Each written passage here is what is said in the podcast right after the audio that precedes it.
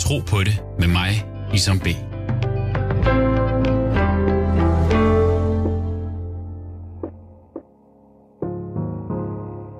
Mit navn er Isam.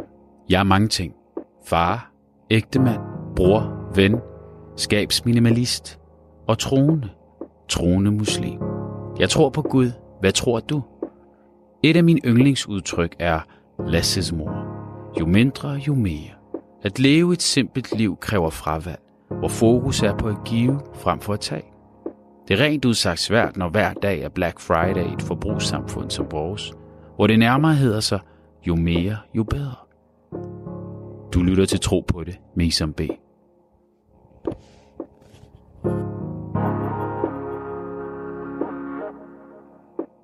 Annie Tenzin er tibetansk nonne og leder for Fendeling, Center for Tibetansk Buddhisme i Danmark.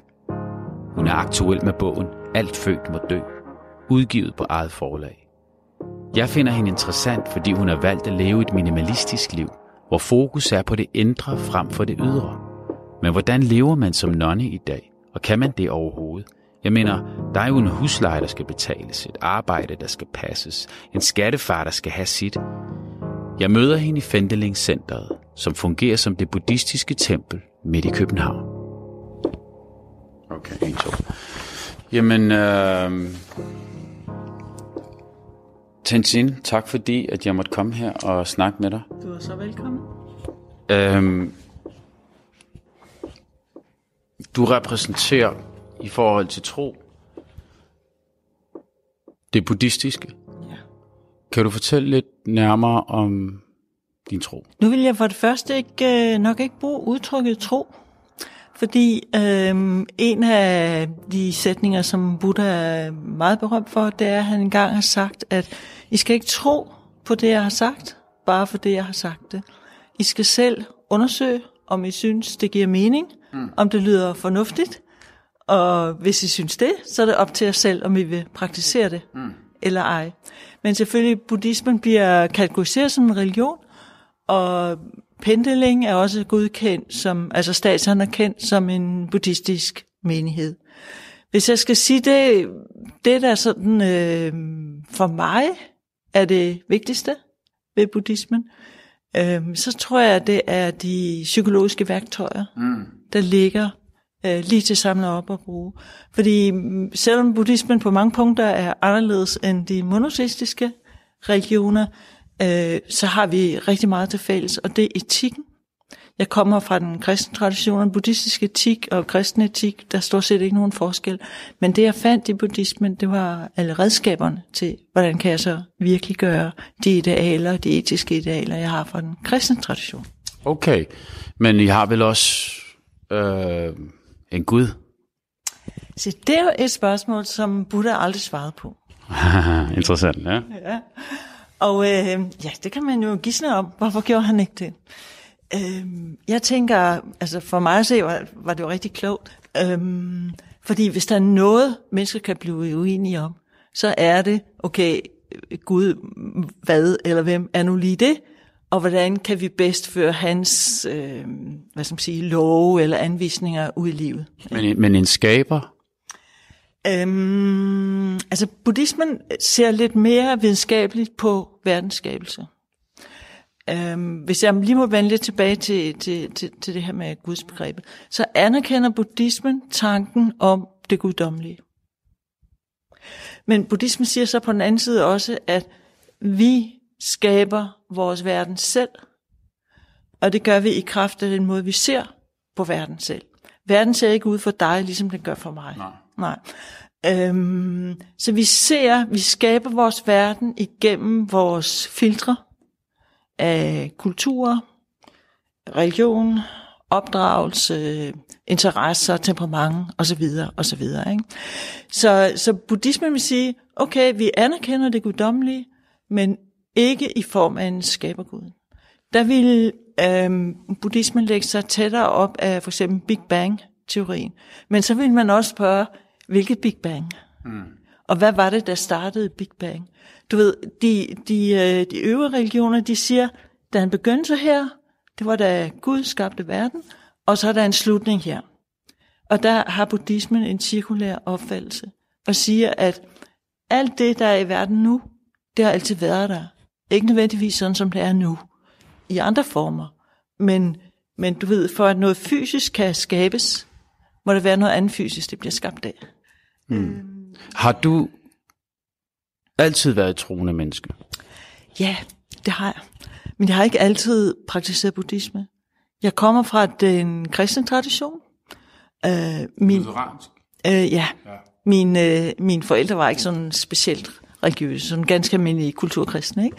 vil man sige i dag. Men mine bedsteforældre, de boede på landet, og der gik man i kirke, og man spillede ikke kort og sådan ting. Det var en lille smule missionsk, ikke? Øh, og det, det synes jeg var så dejligt. Øhm, og hele min teenage-tid og gymnasietid og så videre, kom jeg meget i en bestemt kirke.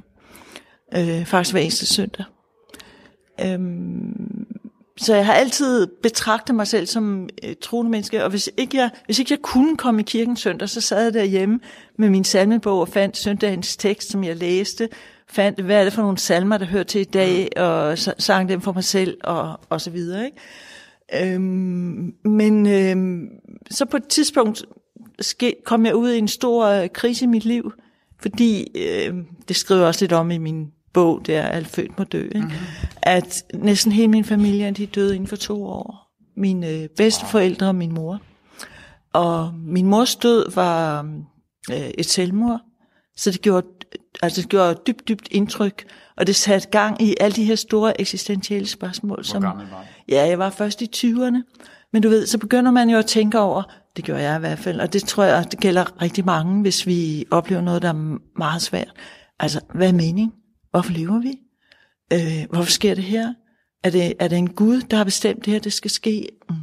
Er det tilfældigt, eller er der en mening med det? Og så videre, og så videre. Mm. Plus alle de der skyldfølelser. Mm. Hvorfor havde jeg ikke set det komme? Hvorfor gjorde jeg ikke noget? Og min sorg, og det hele en stor pærevælling, ikke?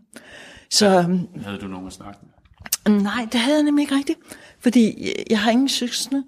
Og øh, i altså, folkekirken var meget anderledes, end den er i dag. Ikke? Der var ikke sådan selvhjælpsgrupper og sovgrupper og sådan. Nej.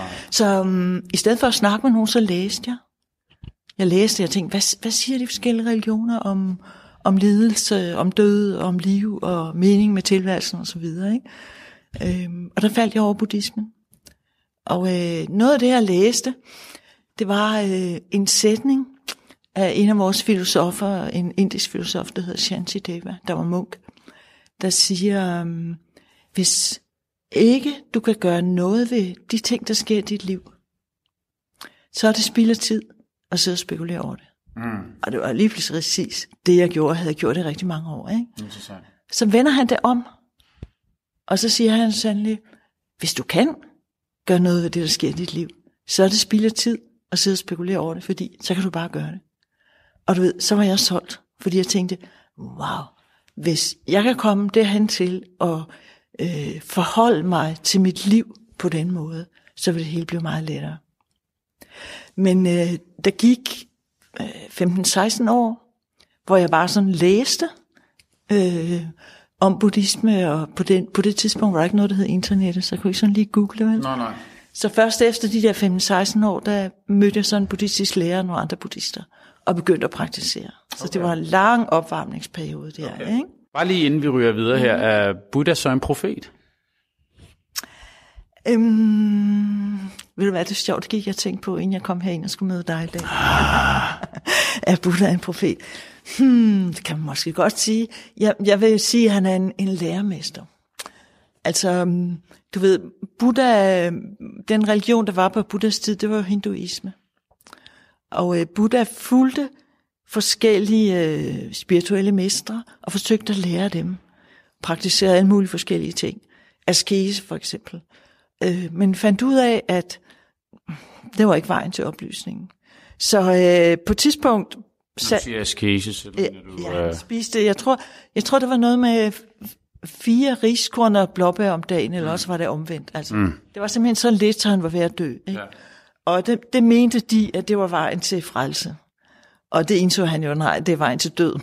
Jeg dør af det her. Interessant. Ja. Så han gav sig til at spise igen, og besluttede sig for, at jeg må selv finde vejen ud af det, vi kalder samsara, som er lidelsernes eller fødslernes kredsløb. Så han sætter sig ned og beslutter sig for, at jeg rejser mig altså ikke igen, før jeg har fundet svaret på, hvorfor er der så meget lidelse i verden, hvorfor bliver vi født, hvorfor dør vi, osv. Og det, det, der siger vi så, at han nåede, i den nat var han noget oplysning, der kunne han se 40 liv tilbage, og se, hvad det var, der havde ført til, at han i det her liv var nået dertil, hvor han var.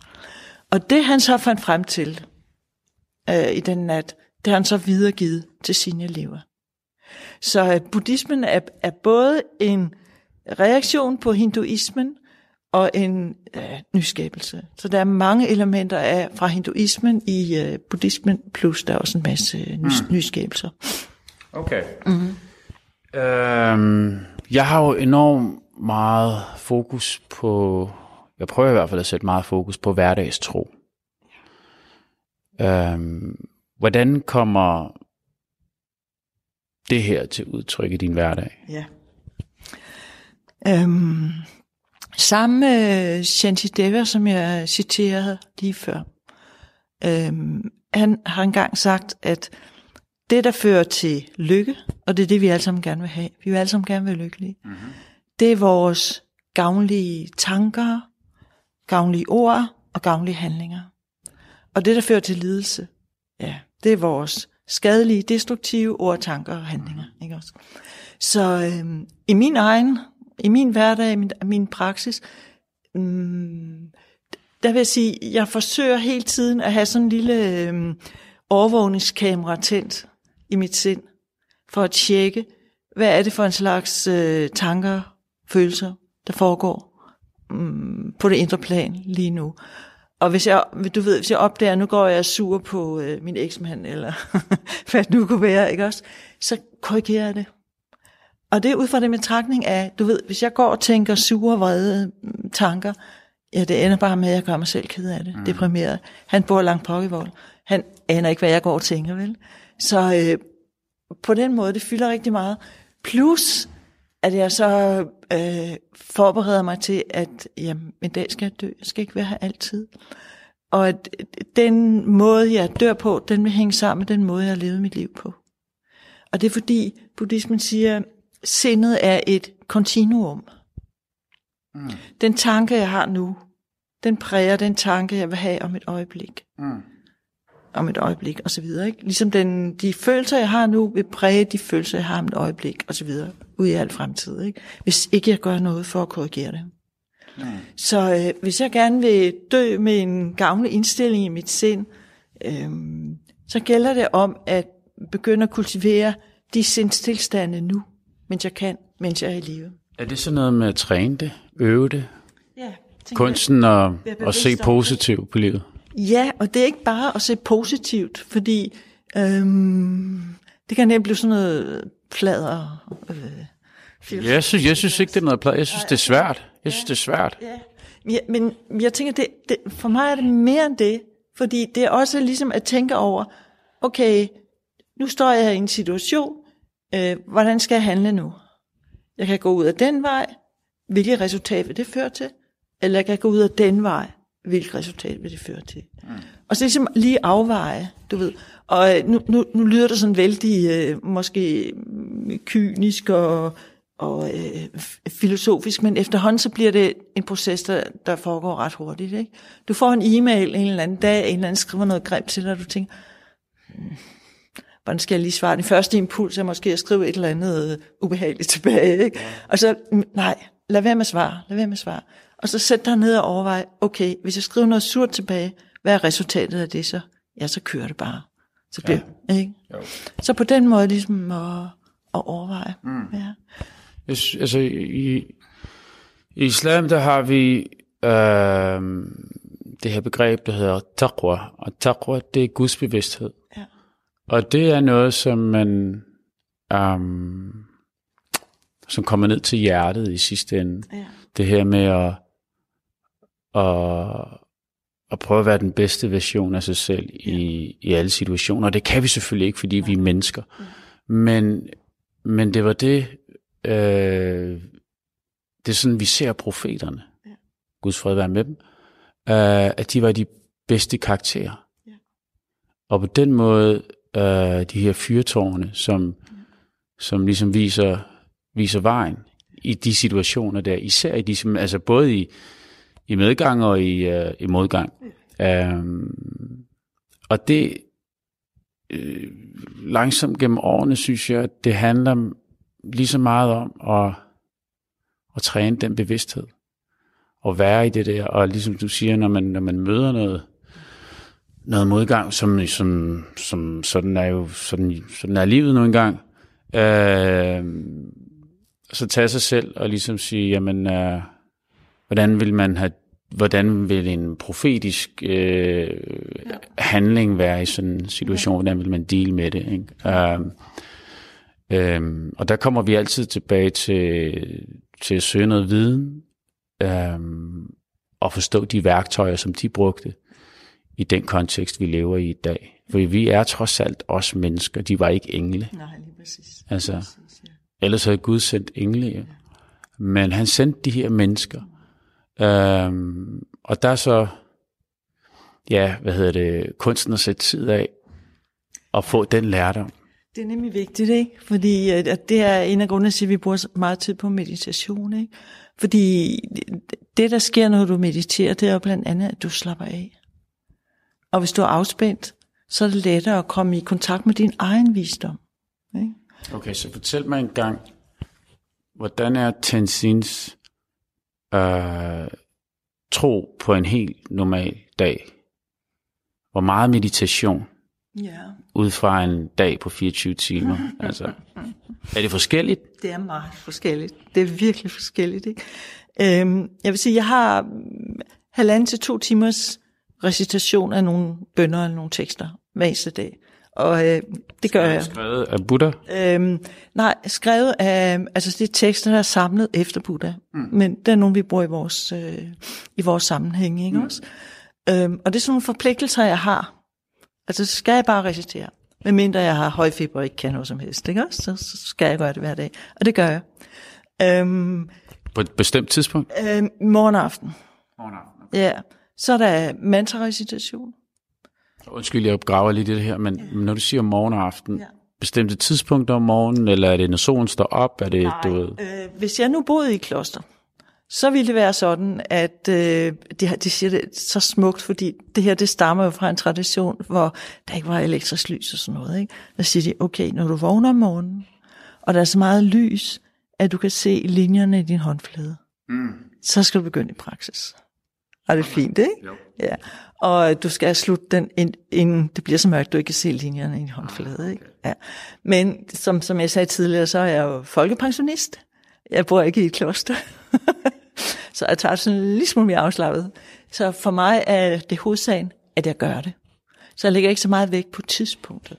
Men øh, jeg bor alene, jeg kan passe det ind, og det vil ikke gå i et kloster, vel? Fordi der er alle nødt til at gøre, gøre tingene på samme tidspunkt, ellers så bliver det vild forvirring. ikke? Ja, selvfølgelig. Der er vel også noget kollektivt og noget fællesskab Ja, over det. det, vi gør det sammen, og, og, så, og så videre, ikke? Er du den eneste Ja. munk, Ja, nonne. nonne, Ja. her i Danmark? Nej, ikke her i Danmark. Der er vi, vi er tre.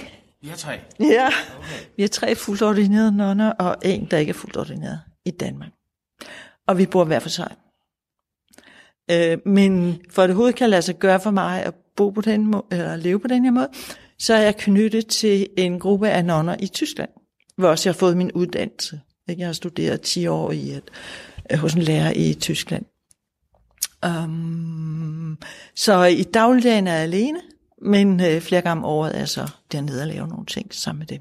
Men du, øh, er, øh, så du har dit virke her i templet, hvor du har dine elever. Ja. ja. Jeg været med og starte det her center sammen med Lagalema, der er vores spirituelle øh, leder, og en gruppe andre folk. Ja. For 16 år siden. Ja. Okay. Nu er det bare fordi, du har nævnt det her med, at du er pensionist et par gange. Ja. Øh, altså, udefra kan det virke som et liv med øh, mange fravalg. Et, ja. isole, et isoleret liv. Mm-hmm. Øh, stemmer det overens med din øh, virkelighed? Og øh, der tænker jeg også det her med, at skattefar er også en del af virkeligheden. Mm. Øhm, er han, du ved, cool med, at man er munk eller nonne? Altså, altså giver han dig ro til at gøre det, du vil gøre? Skattefar? øh, ja, fordi, øhm, altså jeg vil sige, øhm, tidligere har jeg været nødt til at arbejde, før jeg blev folkepensionist. Men øh, jeg har været i en situation, jeg er lidt i samme branche som dig, jeg er også musikeruddannet. Wow. Ja. Øhm, så jeg har aldrig sådan haft øh, øh, 8-4 job, vel? Så det har kun lade sig gøre, men på tidspunkter har jeg også taget ufaglært arbejde, fordi jeg skulle simpelthen have noget at leve af, og man kan ikke komme alle steder i det her, de her røde Nej, du har, du har to. Jeg vil, jeg vil faktisk sige, at du ligner meget en, uh, en der skal på pilgrimsrejse. Vi pil, altså, jeg har været på pilgrimsrejse, og der har vi faktisk to lag. Vi har et, der dækker livet, og så har vi et, der dækker øh, overkroppen. Og det er faktisk, det du er, din farve er bare, øh, hvad vil du kalde den? Mørkerød. Yes. Og så fordi jeg er, er kvinde, så har jeg, må jeg have ærmer på og noget på overkroppen. Ikke? Du har en, du har en striktrøje indenunder. Ja, for det er koldt og vinter her i Danmark. Ikke? Yes. Men øh, havde jeg været øh, mand og munk, for eksempel i Thailand, så havde jeg kun haft de der to stykker stof, som du beskriver, I har på på pilgrimsrejse. Det siger jo noget om, at, at mange af, af de ting, der hører til vores respektive religioner, de stammer fra en samme kilde. Mm-hmm, ikke også? Mm-hmm. Ja. Det, som alle buddhister arbejder med, det er at reducere det inde i os selv, der skaber lidelsen. Du ved, det er så nemt at pege på de andre og sige, det er også fordi, du har ført dig sådan, at jeg bliver ked af det. Men ked af detheden, den kommer i, dybest set ind fra, fra mig selv. Mm. Og så siger vi, okay, jamen det er det, jeg taler om nu, det er vores følelser af aggression, vrede, irritation, utålmodighed, begær, grådighed, alt, alt det der, mm. ikke også? Jalousi. Øhm, og der siger i den tidlige buddhisme, så vidt jeg har forstået det, der siger de, okay, de her emotioner, de optræder, når jeg kommer i kontakt med omverdenen. Selvfølgelig. Ja. Øh, så derfor så holder jeg mig væk fra omverdenen. Fordi så har jeg fred ind i mig selv. Og der siger vi i Mahayana-buddhismen, som tibetansk buddhisme er en gren af, nej, øh, hvis ikke jeg øh, bliver provokeret fra min omverden, hvis ikke der er nogen, der gør mig utålmodig, så kan jeg ikke arbejde med min utålmodighed. Mm. Så vi, kan vi sige, vi lader os udsætte for, øh, hvad, hvad der nu engang er i verden, for så at tage det ind og arbejde med det, og transformere det. Men det gør vi jo alle sammen. Øhm, fortæl mig om det. Jamen, det er jo dagligdagen for, for alle mennesker, det du siger der. Og jeg tror, at alle mennesker egentlig kunne da godt tænke sig at være munk, måske bare ikke hele tiden. Mm. Det her med, at man kan søge ind mm. i sig selv, i sit tempel, mm. i sit hjem, mm.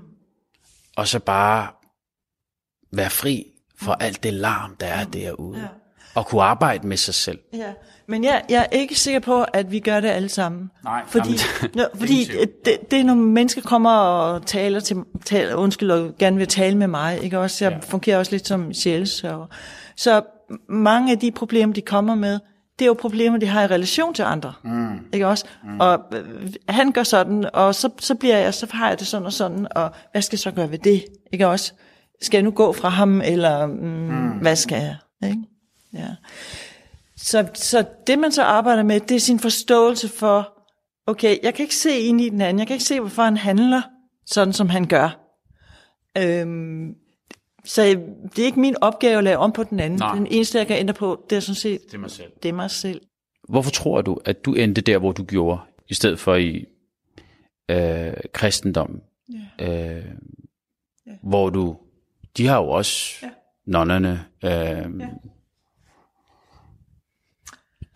Um, det var jeg faktisk også ved at undersøge på et tidspunkt. Um, fordi, du ved, jeg fandt jo ikke det, jeg søgte inden for folkekirken. Jeg fandt ikke svarene på de her spørgsmål, jeg havde. Så søgte jeg lidt i den, inden for den katolske tradition. Um, og fandt frem til middelaldermystikerne. Uh, Eckhart, den hellige Teresa, Augustin, og sådan nogle af de der gamle drenge og piger, ikke? Mm. som taler om, at Gud er i alting. Selv i det mindste. Mm. Ja. Og det følte mig i den grad i familie med, at jeg tænkte, jeg må, jeg må kunne finde nogen, jeg kan snakke med om det her. Så jeg, jeg begyndte sådan at gå lidt i den katolske kirke til nogle gudstjenester og så videre, men jeg, jeg fandt ikke nogen, der interesserede sig for de ting. Og jeg har så senere talt med en katolsk præst om det meget senere, og han siger så, jamen herregud, der er mange katolikker, der ikke aner noget om de her ting. Så det var ligesom ikke noget, der bragte mig videre. Så var det jo så, at jeg læste den her, øh, de her sætninger, jeg fortalte om før, at hvis ikke ja. du kan gøre noget ja. ved det, og, og så videre. Ikke? Og øh, jeg synes bare, der var sådan en dyb visdom i det, at det vagte min nysgerrighed. Mm. Så jeg søgte videre inden for den gren, og kom sådan set ikke til, jeg læste lidt om Hare Krishna, jeg læste lidt om jødedom, læste lidt om islam, men, men jeg var ligesom, jeg var fanget ind. Ja. Der, det, er så, også, det er jo også det med lys, ikke? Altså, der fandt du noget lys. Ja, der var noget, der tændte noget lys ind i dig, ikke? Det gjorde jeg. Og så gik... Da jeg så mødte øh, min lærer, Laka Lama, øh, ja, der var jeg simpelthen ikke i tvivl. Du ved, tårne, de løb bare ned af kinderne på mig. Det var sådan en helt stor hjerteåbning. Jeg kan ikke, jeg kan ikke rigtig beskrive det, vel? Men... Hvor, hvor mange år havde du søgt, inden ja. du kommer til det ja, stadie? altså, øhm, ja, de her ting, de skete, alle de her dødsfald, de skete, da jeg var først i 20'erne. Og jeg mødte først Lakalema, da jeg var 49. Så der var en 15-16 år, hvor jeg sådan, du ved, jeg, og jeg tænker, um, retrospektivt kan man jo godt tænke, nej, hvis nu havde jeg mødt ham noget før, ikke også? Ja. Men jeg tror ikke, jeg var parat til det. Jeg skulle ligesom, jeg skulle æde min stolthed, rent du sagt. Fordi uh, indtil da havde jeg tænkt, om det var mit liv, ikke? Og jeg måtte være ekspert i mit liv, og så videre. Men, men fandt jeg ud af, at det var jeg jo ikke. Jeg måtte overgive mig til, til nogen, der havde noget, en større visdom end mig, ikke? Så, øhm, så det var først der, da jeg var, var 40. Mm. Ja. Mm. Altså vi siger, at en af mine yndlingsvers øh, i Koranen er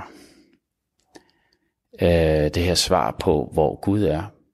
Mm. I forhold til det, du sagde med, at Gud er i alt, mm. der siger vi, vi siger ikke, Gud er i alt. Vi siger, at Gud er tættere på os, end vores halspulsår. Ja. Uden at være inde i os, eller uden omkring. Ja. Øhm, og hele ideen med det, eller visdom med det, er, at Gud er overalt med sin visdom og sin eksistens og sit syn og hørelse og tale og hans vilje. Mm. Øhm, så det er også med at, at acceptere hans vilje. Mm. Det er jo hele øh, det er måske det sværeste i livet. Det er overgivelsen. Det er overgivelsen, ja, ja. præcis. At du mister. Din familie. Ja. Du kunne også være blevet så pest. Ja. Ikke? Ja. Um, og den søgen, den rejse, det er jo en rejse, som vi alle sammen går igennem. Ja. Um, og den overgivelse, det er jo, uh, den kan tage tid. Ja. Altså, for nogle er det en kold tyrker, fra den ene dag til den anden, så er de, øh, øh, så har de lavet et, øh, et U-turn. Øh.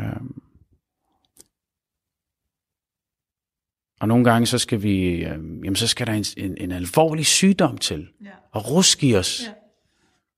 Og så vågner vi. Ja. Og så er det som om, vi har fløjet lysår. Ja. Ikke? Ja. Og andre gange, jamen det normale, det er, at det sker gradvis. Ja.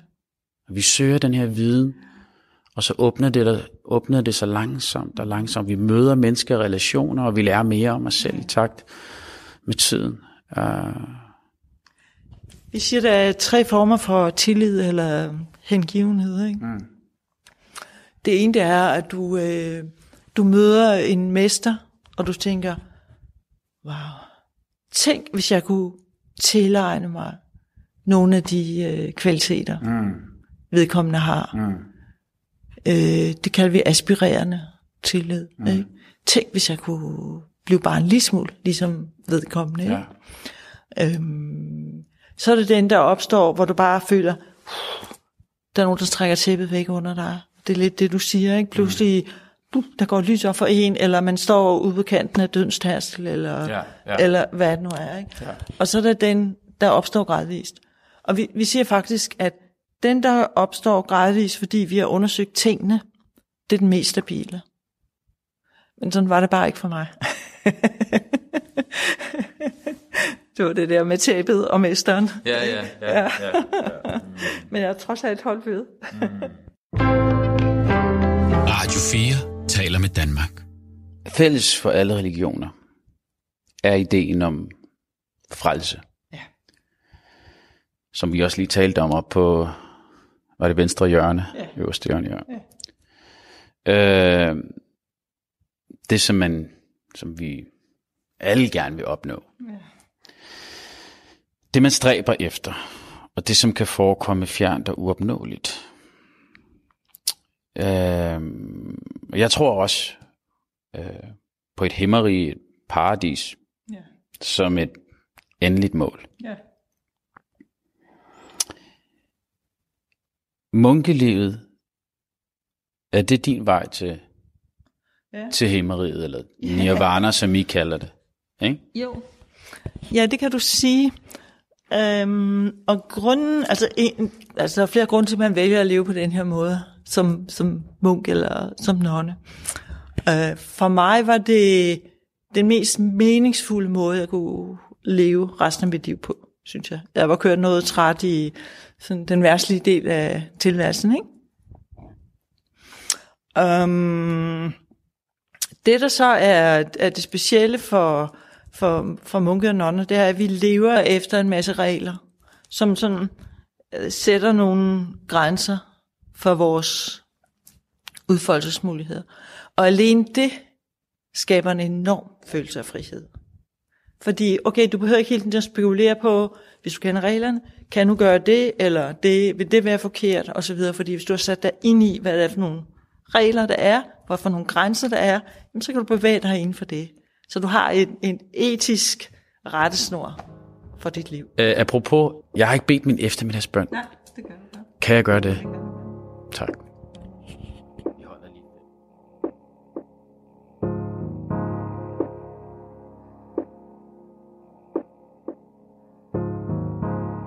Så er vi tilbage igen. Ja. Vi havde lige en øh, bønnepause der.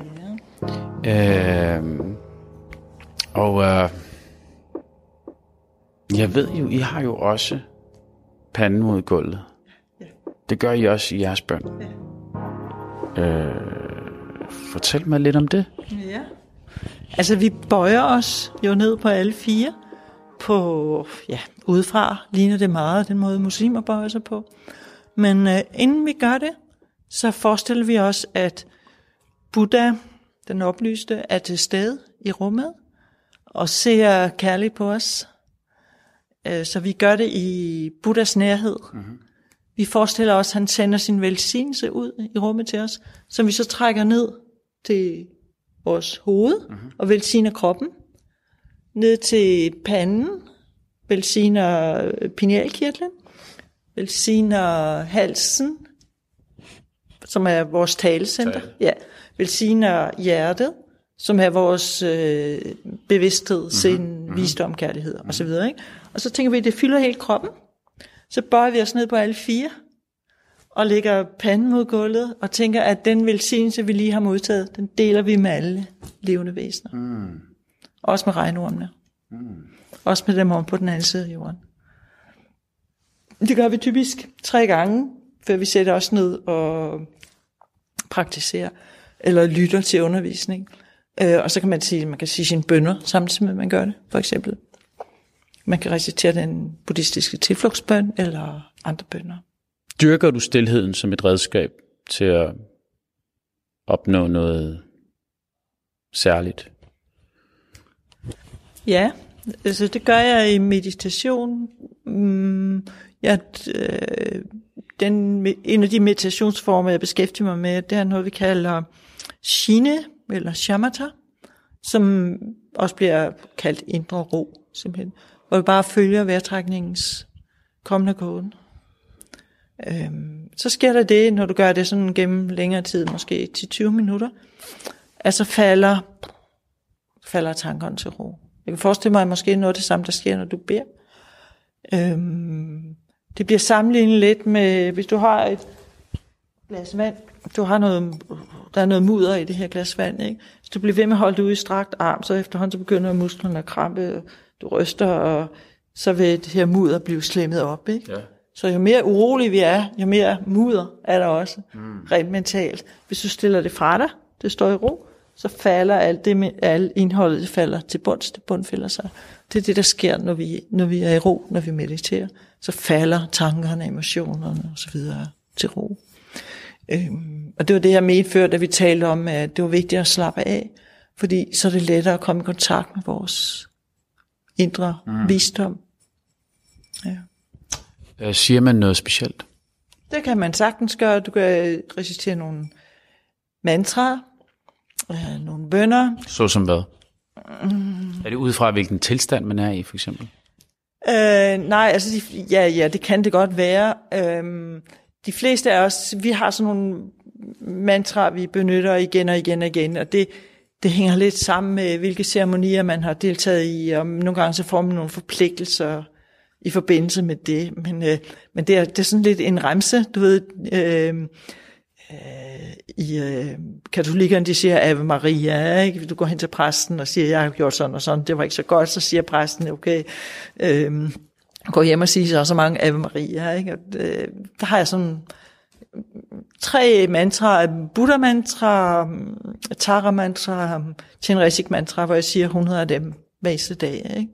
Men nogle gange, hvis jeg er nervøs for noget, så er der nogle bestemte mantraer, jeg bruger. Okay. Ikke?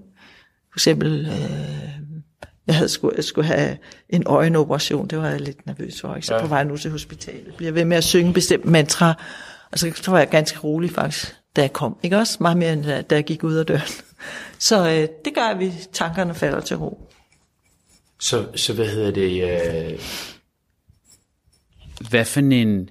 Jeg tænker bare, øh, hvad hviler på din tunge, når du kører de her mantraer? Altså, er det sådan en, du ved, når du er bange mantra, så siger du det her?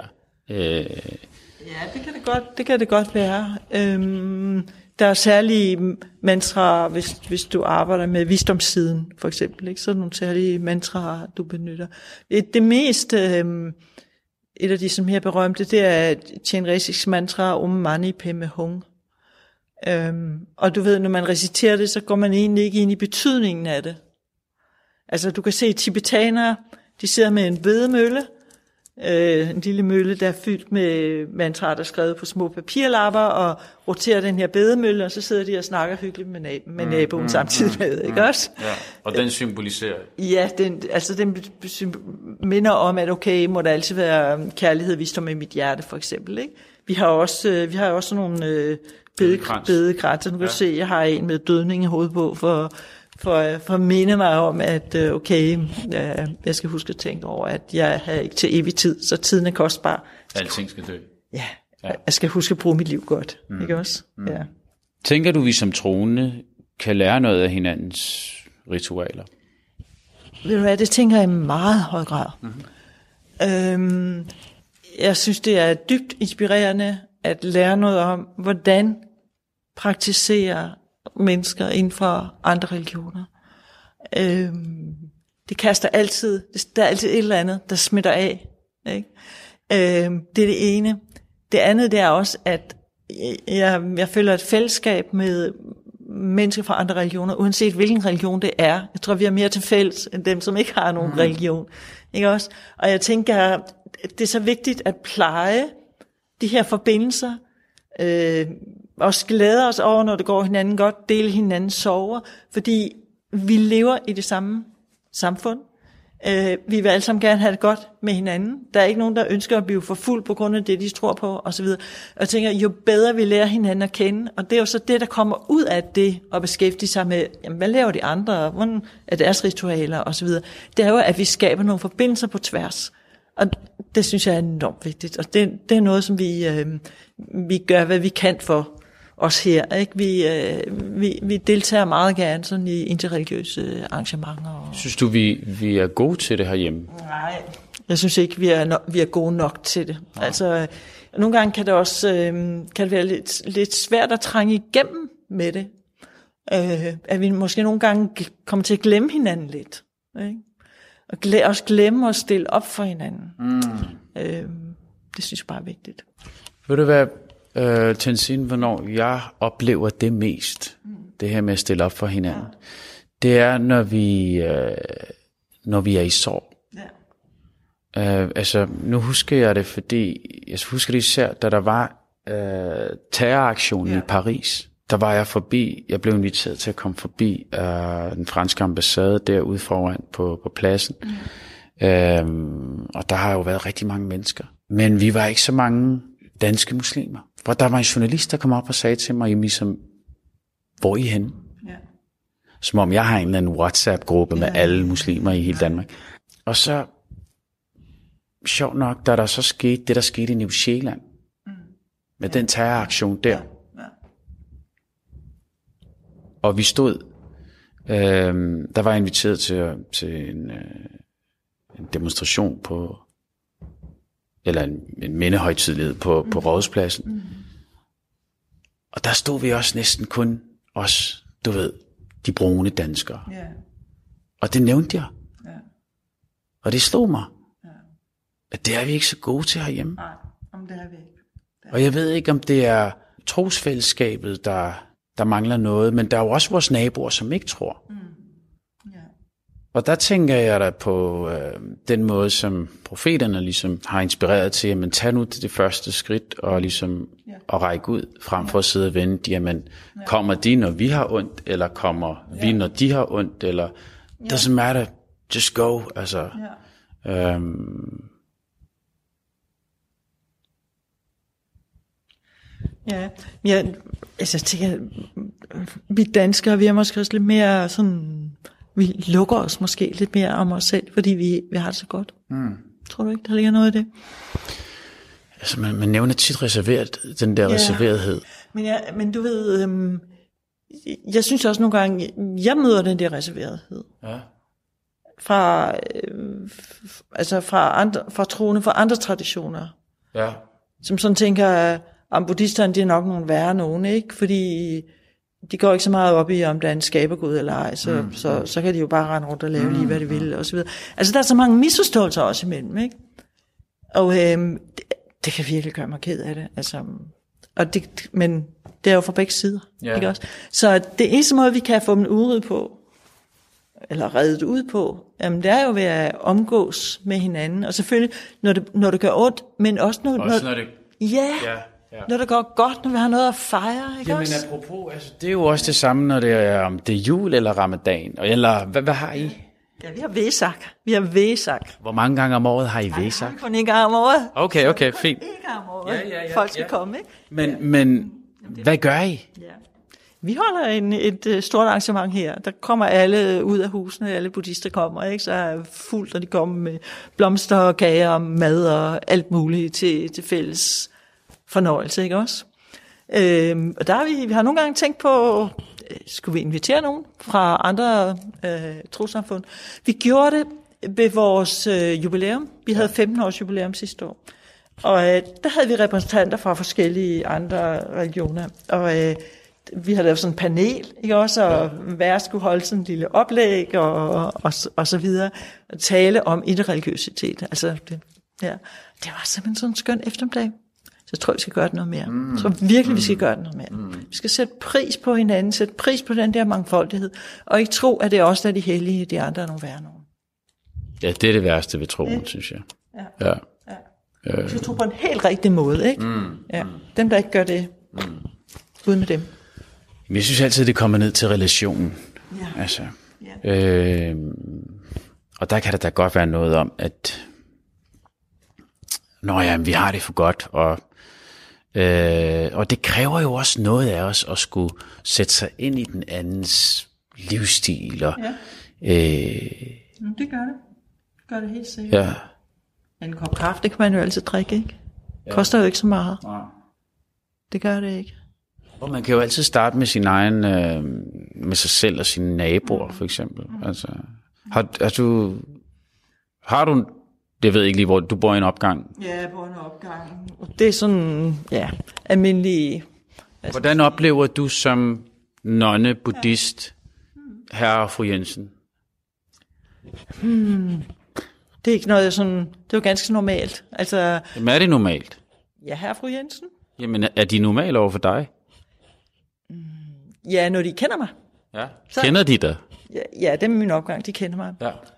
Øhm, jeg tror, øhm, hvad skal man sige, altså generelt vil jeg sige, så er det min opfattelse, at buddhismen har sådan en meget godt image. Så jeg, når jeg går på gaden, vil sige, øh, jeg oplever nogle gange nysgerrighed, men det er sådan en positiv form for nysgerrighed. Specielt for kvinder, som kommer og siger sådan, med sådan en smil på læben, er der et nonnekloster her? Du ved, sådan der. Ikke? Og så måske går de med sådan en drøm om, at Ej, det må være skønt at, at være nonne, ikke? Og slippe for alt det der med opvasken og hvad det nu ellers er, ikke? Det har man også, selvom man er nonne, skal lige hilse at sige, ikke? men men ja, det er meget sjældent. Jeg tror kun to gange i de øh, mange år, jeg har været nonne. Det har været siden 2004 har jeg mødt nogen, der var sådan negativ, og det, det var nogen, som jeg bare kunne bære over med, fordi ja, ja okay, de var nogen, der var på bunden af, af samfundet, som havde det meget svært, ikke også? Øhm, Men du synes ikke, det er svært, at du skiller dig ud, sådan i forhold til bybilledet? jeg og... ser det ikke rigtigt, jeg lægger ikke rigtig mærke til det, men du ved, hvis jeg går sammen med en anden nonne, og vi er to, så kan jeg godt se, så kigger folk, fordi jeg tror, hvis de bare ser en person, øh, og så har jeg jo en jakke på, fordi det er koldt om vinteren, og så Ja, ja, ligger det ikke. Det er meget sjældent, Ja. der, der er nogen, der sådan lægger mærke til det. Nogle gange siger de, "Nå, du kan godt lide mørkerødt, hva'? Så siger jeg bare, ja, ja. men om sommeren, og hvis vi går to, ja. øh, så kigger folk, men jeg har vendt mig til det, du. Hvad med sådan noget med at bede ude i naturen, eller ude i en park, for eksempel? Sagtens gøre. Mm. Det gør vi også nogle gange til Vesak. Så øh, har vi været i Botanisk Have, eller vi har været i Fælleparken, og siddet der og reciteret tekster og bedt bønder og så videre. Ja, kan man sagtens. Mm. Du lytter til Tro på det med mig, Isam B. Som sagt, så har jeg jo fokus. Jeg prøver i hvert fald at have så meget fokus på hverdagstroen. Ja. Uh, vi lever i en tid, hvor stress er en ret stor faktor. Ja. Uh, og den mentale sundhed også. Uh, der vi er ret udfordret. Vi snakker depression, angst, uh, selvmordstanker. Uh, Ja. øh, hvad for nogle værktøjer kan føler du ligesom, at man kan, du kan inspirere folk, som sidder med de her udfordringer, ja. øh, uanset alder, uanset køn, uanset overbevisning. Ja. Måske sådan en, øh, ja, simple øvelser, ja. som kan sprede noget, noget håb og noget, ja. noget lys. Altså, mm, man har lavet så meget forskning efterhånden, at, at øh, det er ret øh, almindeligt kendt, at, at øh, meditation, altså ganske enkel meditation på følge åndedrættets kommende og gående, at det øh, modvirker stress, fordi vores sind bliver mere modstandsdygtigt. Du ved, når, når vi bliver stresset, så, så er det nogle gange, fordi vi, ja, vi mister overblikket, fordi vi hele tiden er på overfladen. Vi jager fra det ene til det andet. Der er så meget pres på hele tiden. Når vi mediterer, så går vi den anden vej. Så går det, det langsomt. Så dyrker vi det langsomme. Men for en, som aldrig har gjort det, Ja, og som ikke er vokset op med det, ja. Det kan jo læres. hvad, det kan jo læres. Ja, ja. Altså, vi er jo ikke Hvordan, hvordan starter man? kunne starte med at komme herind, eller gå til et andet meditationskursus, ikke? Øh, så vil der være en, der tager dig ved hånden og siger, okay, sæt dig sådan og sådan, og nu øh, gør vi sådan og sådan, og så retter du fokuset mod dit åndedræts kommende gåen. Og når du gør det, så vil du jo opdage, at dit sind det drøner rundt som en abe, ikke også? Og griber efter alle de der forskellige frugter, der er i træet, det vil sige alle dine tanker, de mylder rundt og så videre. Så hver gang der opstår en tanke, så siger du, okay, det var en tanke, jeg kan slip på den. Jeg slapper af, jeg vender tilbage til mit åndedrætskommende og gående igen. Øh, for mig har det været, øh, det har virkelig været en udfordring at gøre det her, fordi jeg er sådan en øh, person, der sådan flammer op og bliver tændt og, og sådan, ikke? Øhm, så øh, nogen bliver sløve, når de mediterer. For mig sker det det modsatte. Så jeg, jeg fandt ud af, at øh, det jeg skulle gøre, det er simpelthen, at jeg skulle lægge mig ned på ryggen. Så jeg ligger mig nogle gange på min seng med en dejlig pude under hovedet.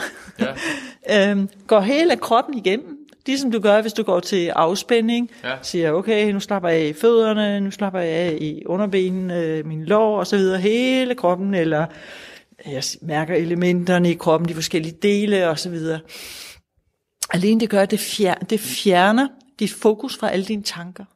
Så vi kan måske sige, at metoden består i at flytte dit fokus. Mm. Lad være med at blive i den der tankestrøm. Fordi den ene association, den tager den næste. Ikke også? Så træd ud af den der mølle, der kører på den indre skærm, ikke også? eller den indre radio. Flyt fokuset over til noget andet, nemlig din krop. Mærk kroppen. Og når du så mærker åndedrættet, jamen, så det foregår også i kroppen. Mm. Du kan mærke, at din bu, den hæver og sænker sig. Så bare det at få, få en følelse af tyngde i din krop, det hjælper med at bringe øh, stressen, altså hvad skal man sige, ud af dit fokus. Ja. Ikke? Og der har øh, især, der, der er ret fascineret af den tidlige buddhisme, fordi de har simpelthen, de har dyrket det her til perfektion. Altså de kigger, undersøger kroppen, går, du forestiller dig hele dit skelet simpelthen. Så forestiller du alle de muskler, du kan komme i tanke om. Så forestiller dig dine organer, og så mærker du, okay, er der smerte nogle steder osv. Altså, de, de er virkelig perfektioneret det her. Og hvis du mediterer på den måde, så kan du ikke også være stresset. Fordi når vi er stresset, så kan vi ikke mærke vores krop. Vel? Så du får energien ned i kroppen. Væk det minder mig om, har I fasten? Ja. Hvordan?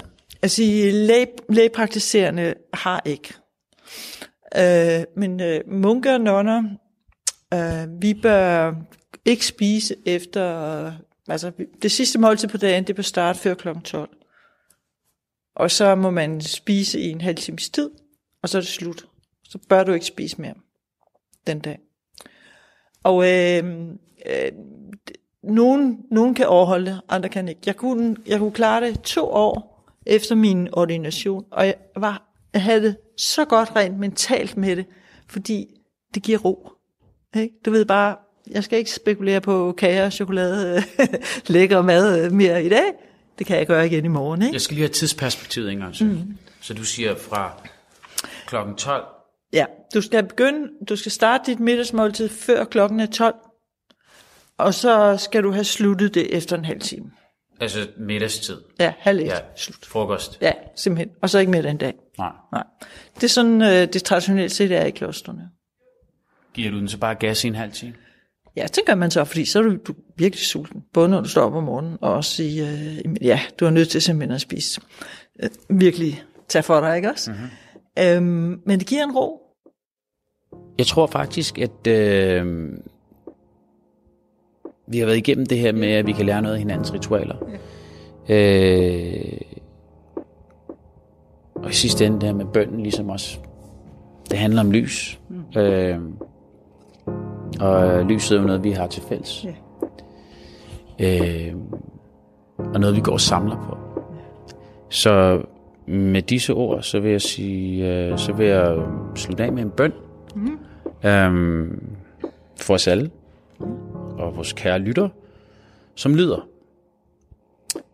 Gud, læg i vores hjerter lys og på vores tunger lys, og i vores ører lys, og i vores øjne lys, over os og under os lys, og til vores højre og til vores venstre lys, foran os og bag os lys, læg i vores sjæl lys, forstærk for os lys, forøg os i lys, giv os lys på lys.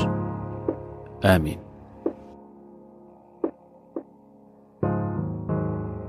så smukt. Og så har jeg en lille tilføjelse. Ja. Vi siger, sindets natur er lys. Så må vi forbinde vores lille lys med det store lys.